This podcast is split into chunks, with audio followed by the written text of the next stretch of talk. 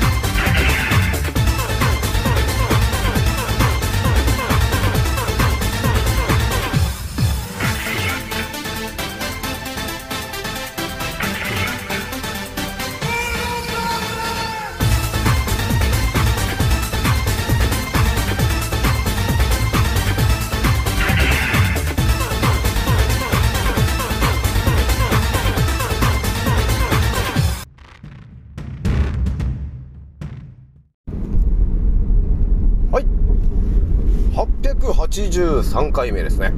創造船オメガ号宇宙一の免疫力マスター、青木丸でございます。今から話すことは私の個人的見解とおとぎ話なので決して信じないでくださいね。はい、ではですね、今回ね、一発目にね、ちょっとお伝えしたいのが、あの、例のね、え、宮崎駿監督のあの映画の話で、えー、昨日ね、あの夜にあの、私の例の、えー、君たちはどう生きるかの超考察動画、もうテレグラムの方にアップしているんですよね。なので皆さんね、あの、興味がある方は、あの、見てもらえるといいかなと。完全ネタバレで、え解説しておりますという感じなんですけど、今日ね、一発目にお伝えしたいのが、今日ね、あのー、いろんな人がさ、解説してるじゃない ?YouTube とかで。それをですね、まあ、ざっくり10本ぐらい見て、私の感想をちょっと言おうかなと思ったんですよね。で、あとね、2つ目にお伝えしたいのが、まあ、私のところにね、ちょいちょいね、あの、いろんなあの、ご相談がある中で、えー、アトピーとか肌荒れ系の、えー、お問い合わせが結構ちらちらまあ来てたんですけど、今日ね、その辺について、えー、今の、えー、今時点で青木丸が一番おすすめしてるものはこれですっていう話をちょっとしちゃおうかなというとこなんですよね。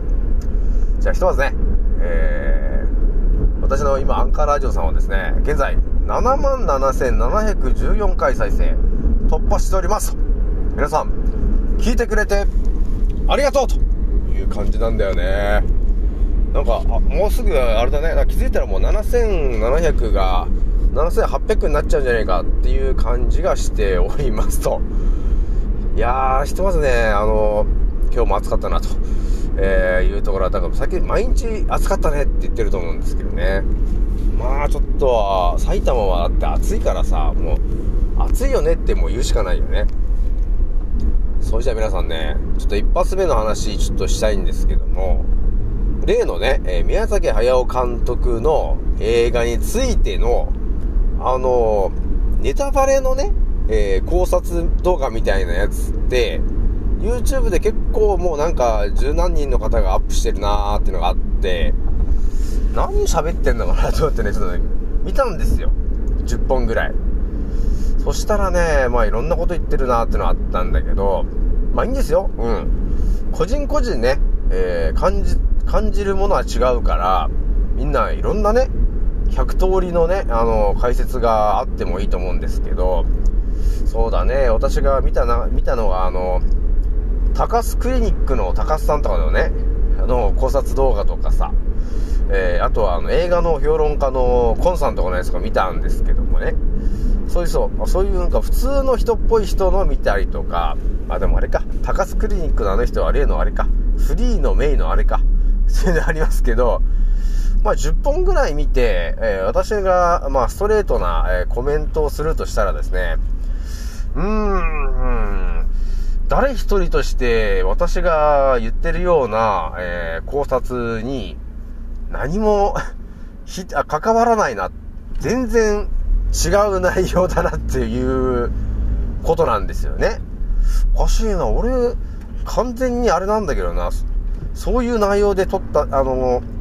あの、分かったんだけどなーって思ったんですけど、なんか全然違うんですよね。あの、高須ク、高須クリニックの高須さんとかね。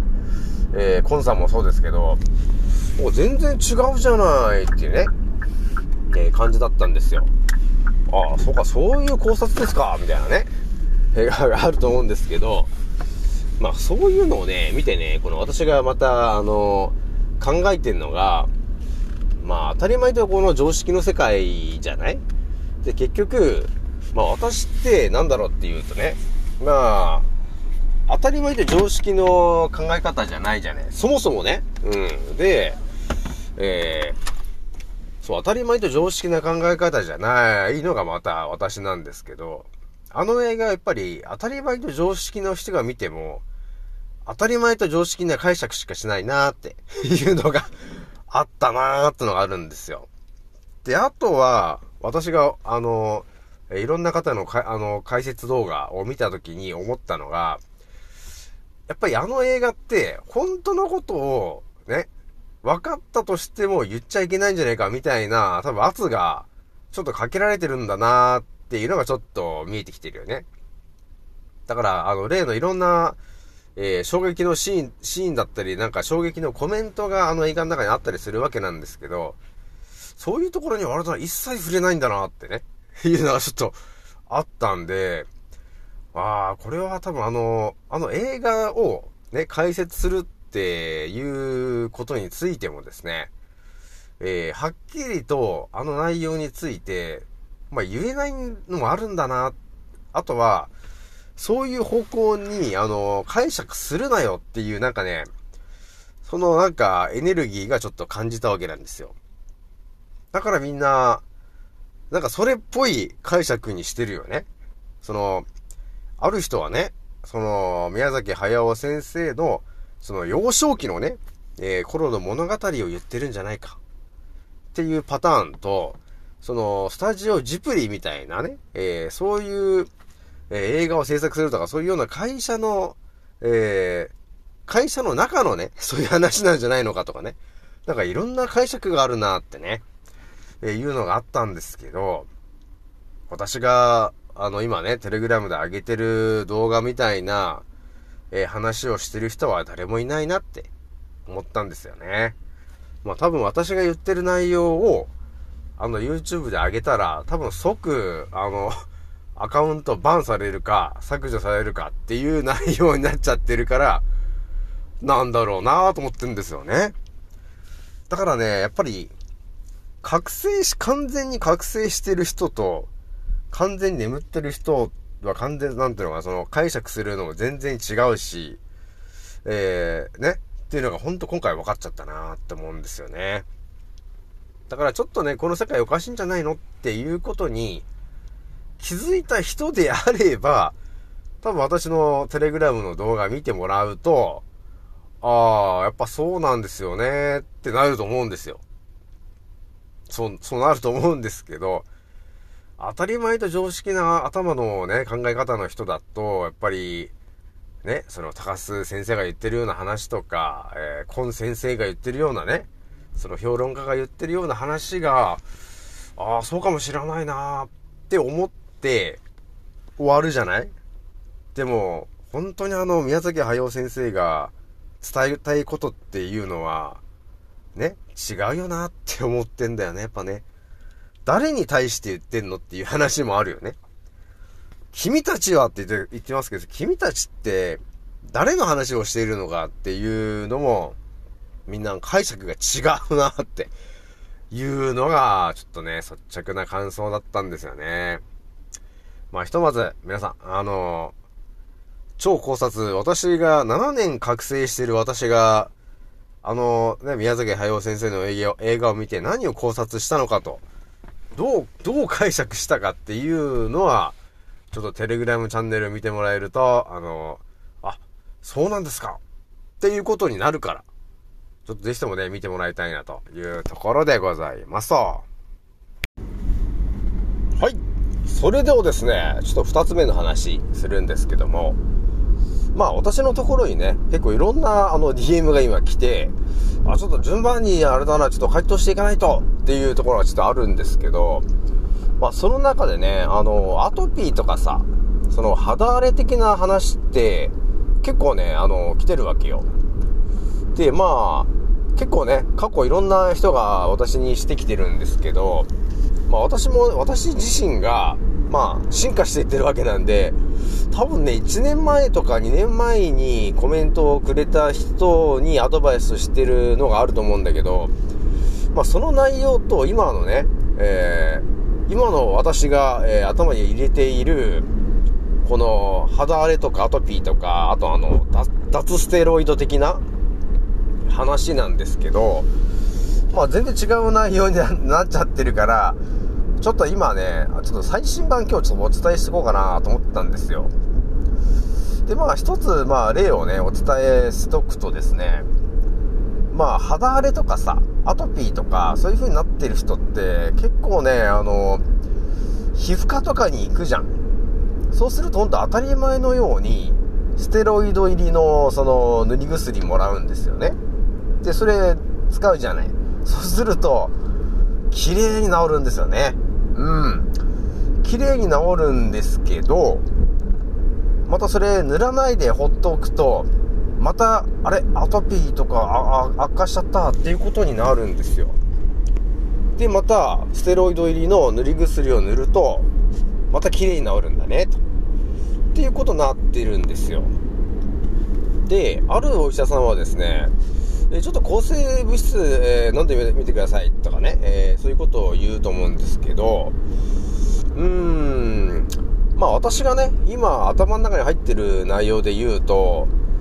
まあ、皮膚病とかさ、その、アトピーとか、その肌荒れ系の話であると、あの、腸内環境をね、まあ、とりあえず良くしないといけないっていうのが、まだ1個目あるんですけど、だから多分あれなんですよね。抗生物質みたいな話が出てくるわけなんですよ。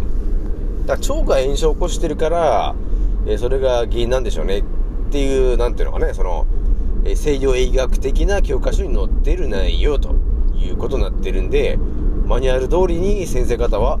ああ、じゃあ抗生物質出してきますかって言ってみたり、えー、ステロイド入りの塗り薬、えー、出してきますよ、と、え、いうことを言うんですけど、その、原因がそこじゃないんですよと。まあ、そこじゃないというか、原因というか、その、対処法がね、ちょっと違うんですよ。西洋医学の先生たち。まあ、私だからね、あの、2000年前のね、ギリシャ時代のヒポクラテスとか、あの、ガレノス、アスクレピオス、その辺のね、情報と、あと、インドのね、アーユルベーダのね、えー、5000年前の医学を学んでる私からするとですね、おいおいと、全然もう見当違いなんだよ、っていうことなんですよ。だから、結果的に言うと、西洋医学マジシャンになっちゃってるわけなんですよね。だから、ステロイド入りの、その、塗り薬を塗ると、あ、治ったってなるんですけど、あれ塗らないとまた悪化しちゃった。っていうことになるから、毎回塗らないといけないんですよね。で、毎回塗らないといけないということは、一生塗らないといけないっていうことになるじゃない。大変じゃない？あの、ずーっと塗るって。だから、こういう時はどうするかっていうと、まあ、そもそもの原因をまず言っとくとですけど、もう私の頭の中に入ってる原因の一つが、えー、まあ、生まれた直後からね、一週間ぐらいの間で、あのもう反強制で飲まされてる、まあ、K2 シロップなんだよなーって思ってるんですよ。ね、あの、元々の原因が多分そこなんですよね。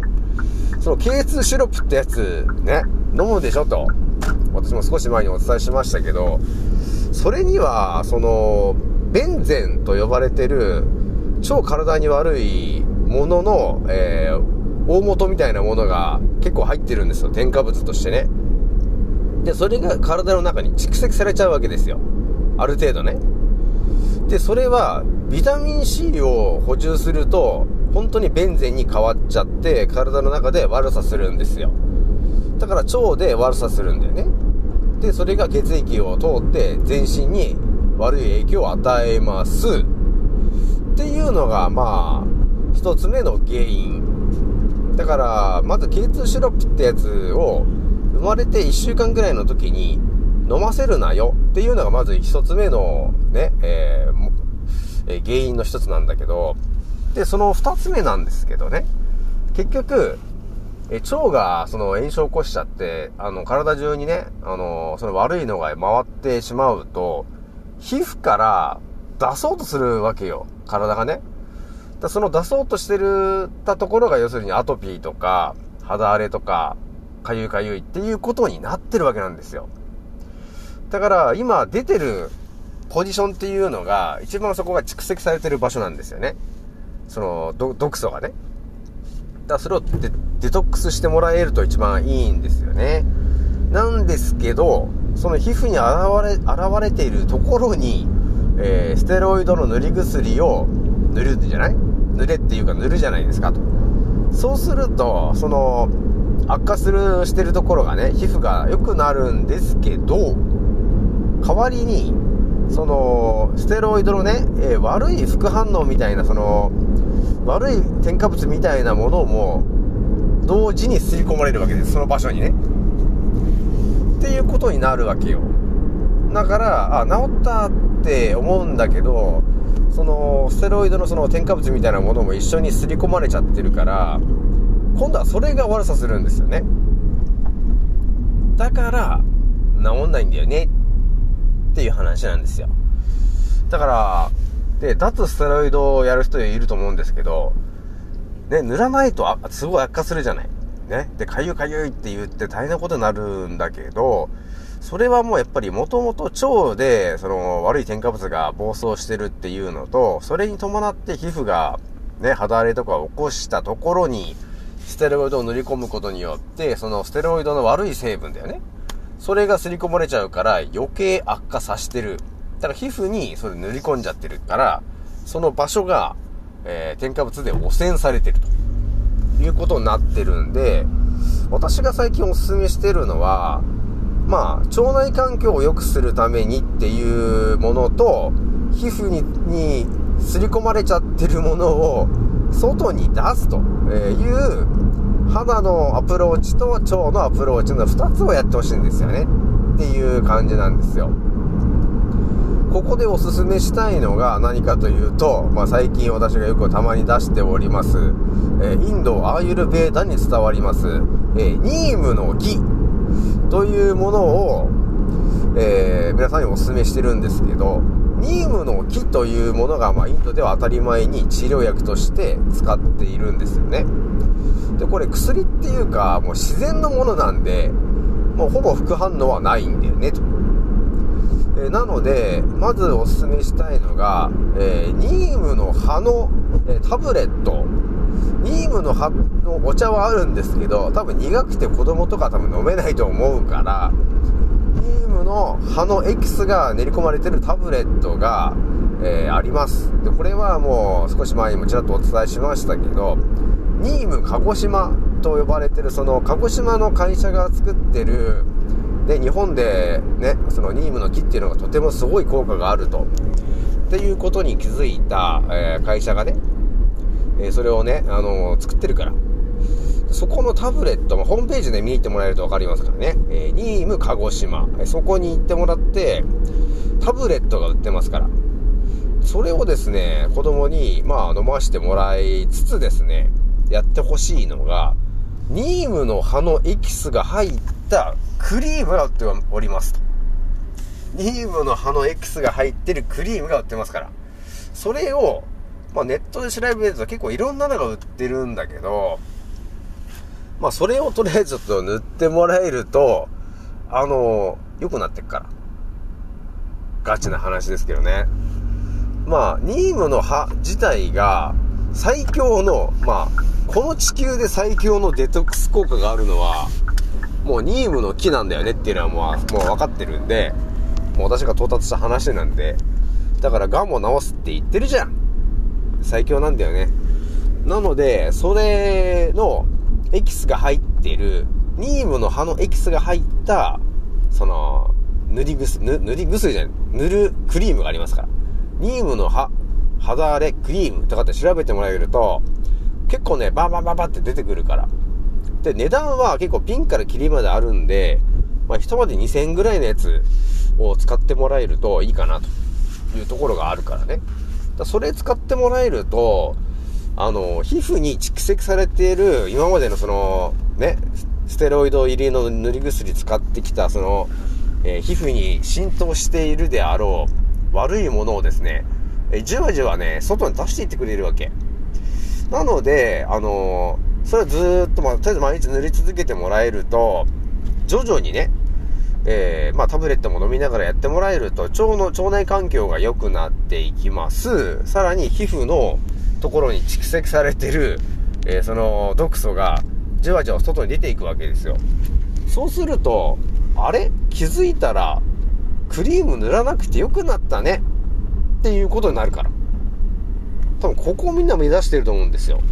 ね。だから、とりあえず薬を飲めばいいんじゃないかとかね。